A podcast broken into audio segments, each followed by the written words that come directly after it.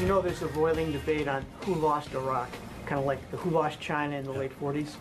What's wrong? Do you agree with that narrative? I, I don't. I don't. Th- I don't think it's black and right, white. I, I, I think it's gray. I, I think uh, the military operations we conducted provided an opportunity for us to be successful. I remind everybody that us leaving in, uh, at the end of 2011 was negotiated in 2008 by the Bush administration. So I, again, I'm not. I, it's not black and white. What I would say is having military on the ground allowed us to be honest brokers between some of these groups, and and and I think maybe if, as we all look back, uh, leaving some soldiers on the ground might have helped a little bit and might maybe prevented where we are now. Uh, that is uh, some uh, a part of the long exit interview for General Odierno, who probably spent more time in Iraq than any other general, and certainly he wasn't just sitting there in an ivory tent. He was out there fighting. Senator Lindsey Graham's probably, along with Senator McCain's, been to Iraq and Afghanistan, the war zones more than anybody. He's also uh, uh, served in the military for decades. Senator Graham running for president, going for the Republican nomination. Senator Graham, welcome back. Hey, thanks a bunch. That was an interesting interview right there. Yeah, I mean, just to hear uh, General Odierno, he's starting to get really cantankerous because we're starting to get the honest sense that the general now able to leave is speaking honestly. What is your take on Who Lost Iraq, which is the cover of many magazines, and the focus of Jeb Bush's speeches of late? Well, it's pretty easy to say who lost Iraq. It was President Obama. He was told by his entire military team that we need at least 10,000 residual American troops left behind to keep the peace, keep people moving forward. Uh, the commanders actually represented uh, recommended about 15 to 18,000. I went to Iraq at the request of Secretary Clinton with John McCain and uh, Joe Lieberman, and we talked to the Iraqi leadership. All of them would have accepted a residual force, but the White House would never give a number to the Iraqis or us because the president wanted zero. He got the number he wanted, and leaving our you know leaving Iraq in 2011 without any troops was President Obama's decision. It was not the Iraqis refusing to accept troops, and uh, he lost Iraq. What do you say to uh, when General Odierno says what a lot of Democrats say? Well, it was President Bush that signed that thing in 2008 of the Status of Forces Agreement. Yeah, well, the whole goal was to uh, negotiate a follow-on force uh, by 2011 they were negotiating heavily with the Iraqis. Uh, uh, and at the end of the day, I asked Prime Minister Maliki, would he accept troops? I went to um, Allawi. I went to Barzani. Barzani would accept the troops. Uh, Maliki says, yes, I will accept troops if the others will. How many do you intend to leave? I turned to Ambassador Jeffries and uh, General Austin, and the answer was, we're still working on that the number got down to below 3,000 coming from the White House, cascading down from 10 to 3 at a point where it made no no sense to leave 3,000 behind. So they got the answer they wanted. They wanted zero. They wanted to be able to say they ended the war in Iraq. Uh, President Obama pulled out uh, against sound military advice and the rest is history. If we'd had left our troops there, we wouldn't be facing what we are today. Senator Lindsey Graham, our guest running for president. Uh, Senator Graham, you want to make it clear if we want to win in Iraq now, if we want to kill ISIS for sure, we got to put troops on the ground.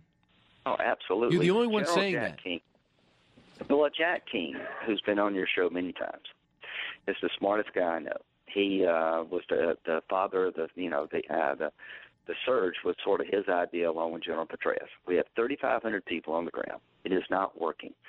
We may take Ramadi, but we'll lose it again. You need about 10,000, according to General Keane, a couple of aviation battalions that can take the fight to the Iraqis, special forces on the ground, American special forces to kill their leadership, uh, and forward air controllers to drop bombs on the right right targets. If we don't supplement the 3,500 with more American ground forces, we're not going to put Iraq back together again. And there is no game plan for Syria. We've spent $500 million training 60 people. There's nobody left in Syria to take Assad down and defeat ISIL, so it's got to be an outside force. It's got to come from the region, and you're going to need five to ten thousand Americans to be part of this regional army. You cannot destroy ISIL without more American boots on the ground. And if you think otherwise, you just don't understand what's going on over there. I want to bring you to a point in the debate. Jeb Bush was asked about Iraq. Cut 24. To the families of those who died in that war, who say they liberated a country and deposed a ruthless dictator, How do you look at them now and say your brother's war was a mistake? Knowing what we know now, with faulty intelligence and not having security be the first uh, priority when, when we invaded, it was a mistake. I... Your reaction? Uh, it's not a it was not a mistake to take a, a, a Saddam Hussein out because he was a destructive, destabilizing force in the region. He was shooting at our airplanes that were flying over Iraq under UN charter. He was gassing the, his own people. He was denying UN inspectors access to uh, weapon sites. So I'm glad he's gone. Knowing there were no weapons of mass destruction, apparently there wasn't. Uh, a ground invasion may have been, you know, we could have done it another way, but I'm not going to tell anybody who was involved in taking Saddam Hussein out that you did a bad thing. You did a good thing. By taking that dictator down, you made our country and the world over time a better place. I'm not going to ask the Iraqis to live in a dictatorship for our convenience. And Saddam Hussein was up to no good, and I'm glad he's gone. So I'm not going to say that to anybody. Here's what I will say to the Iraqi veterans I'm sorry we wasted all you fought for. I'm sorry that everything you gained through the surge and the security you brought to Iraq was just wasted by leaving too soon because of a political promise by a president who doesn't understand what he's doing. That's what I'm sorry about. So, is it a mistake for Jeb Bush to say it's a mistake, especially with that last name? Well, all I can say is I'm not going to say that. Here's what I like Jeb a lot, but he came out with his plan to defeat ISIL. It was woefully inadequate. Having a no fly zone in Syria is a good start, but you need a ground component. I'm trying to tell Jeb there's nobody left in Syria that we can train to topple ISIL and replace Assad because you've got to do both. They've been decimated, so a no-fly zone without a ground component won't work. He said he would send maybe some special forces into Iraq. That's not enough. You're going to need about three times the troops we have in Iraq to stabilize Iraq. If you don't fix Syria, you never fix Iraq. So all of our guys are criticizing Obama, but they're not coming up with a plan. My plan is simple whatever it takes, as long as it takes to destroy ISIL. That means about 10,000 troops in Iraq, and if it goes longer, it may require more. It's going to take a large regional army to go into Syria, and we're going to have to be part of that army so to make sure they don't get beat to destroy the caliphate. So uh, there is no other way to destroy ISIL without a ground force. Well, if Bush 43 knows that, and, and, and, we have to be I'm, part of that ground force. I'm sure Bush 43 knows that, and if Bush 43 knows that, why wouldn't uh, Jeb Bush, who wants to be the 45th president, know that? Is he trying to be too politically correct, trying not to alienate people who do not want a ground war? I think what all of our guys are talking in circles about Iraq and Syria. Syria is the hard one, Brian. There's something to work with in Iraq, but the Kurds are not going into Syria to liberate, uh, uh, um, destroy ISIL. They're not an expeditionary force. I can't explain what others say but it's frustrating a little bit, quite frankly, to criticize the president without an alternative that's much different. A ground component. Do you believe that we can destroy ISIL in Syria and Iraq without ground forces? Impossible. Impossible. And it's impossible for the Iraqi army to liberate Ramadi and Mosul without more American ground capability. And here's the benefit of a ground force you neutralize the advantage that Iran has. The Shia militia are the most effective fighting force outside the Kurds. If we had more American ground forces inside of Iraq, it would neutralize the advantage that Iran has today. And General O. Odierno, on his way out, said we should consider embedding American troops yeah. in the Iraqi army. I think we need to go to the battalion level, get out of these headquarters, get down on the ground with the Iraqis at the battalion level so we can actually keep them from cutting and running. All right, Senator Graham, I want you to bring it to somebody else. He's leading the fray. This is his policy uh, on ISIS in Iraq. Iran is taking over Iraq a hundred percent, just like I predicted years ago. So I say this: I didn't want to go there in the first place, but now we take the oil. We should have kept the oil. Now we go in, we knock the hell out of them, take the oil. We thereby take their wealth. Right. We take all their wealth, Steve. They have so much money. Does that does that sound like a plan? Yeah, it sounds like a stupid plan. How would you like your family member to go to Iraq uh, wearing an American uniform and say, hey, we're here to get your oil? How does that work? Is that what we're coming down to in this primary contest?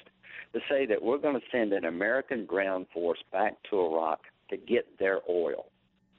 Now, obviously, he's never been in the military, what would the uh, Joint Chiefs of Staff say about such a plan? Is that who we are as Americans now? Are we down to this?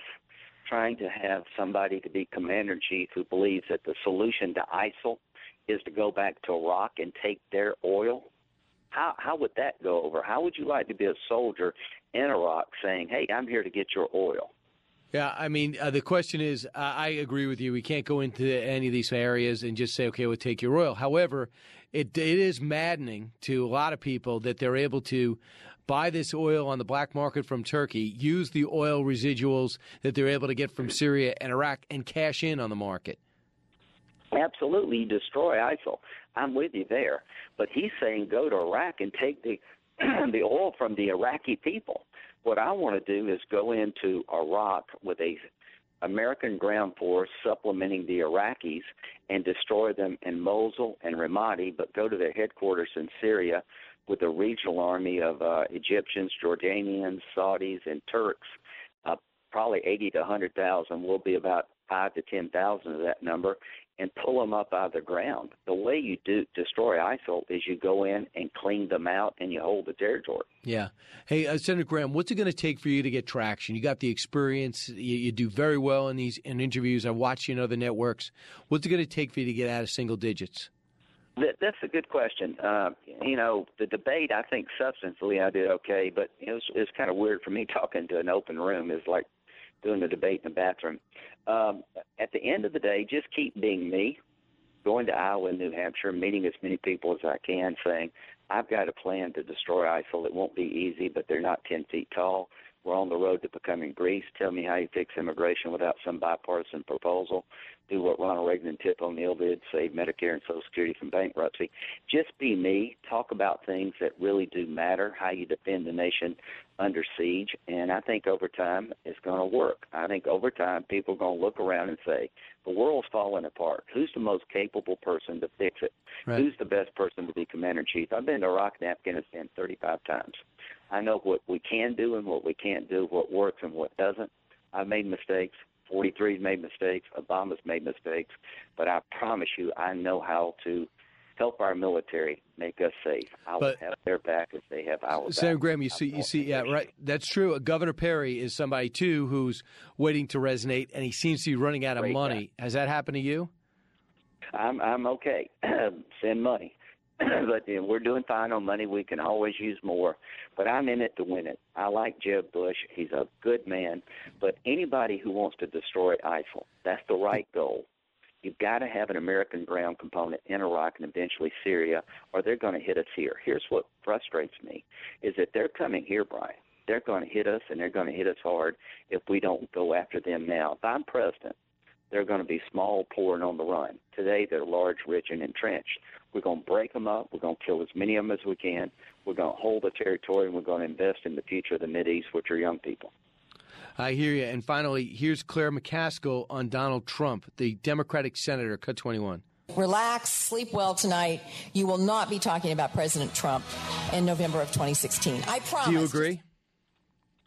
You know, I you know Donald Trump's tapped into frustrations, but 60% of people say they wouldn't vote for him under any circumstance. We can win in 2016, but we be we need to have somebody that's ready to be commander in chief on day one. Above all else, that's the job of the next president: to reset a world that's falling apart. I don't think Mr. Trump is as qualified to be uh, commander in chief as I am, quite frankly, or anybody else running, including Hillary Clinton. The last person you want to reset the world is Barack Obama, Secretary of State. She doesn't bring a whole lot new to the table. He is uh, Senator Lindsey Graham. Senator, uh, thanks so much. Best of luck uh, out on the trail. Thanks, Brian. Take care, Bill. You got it. Well, 1 408 7669. We discussed a lot. When we come back, we even open up the gates to the Flake Gate.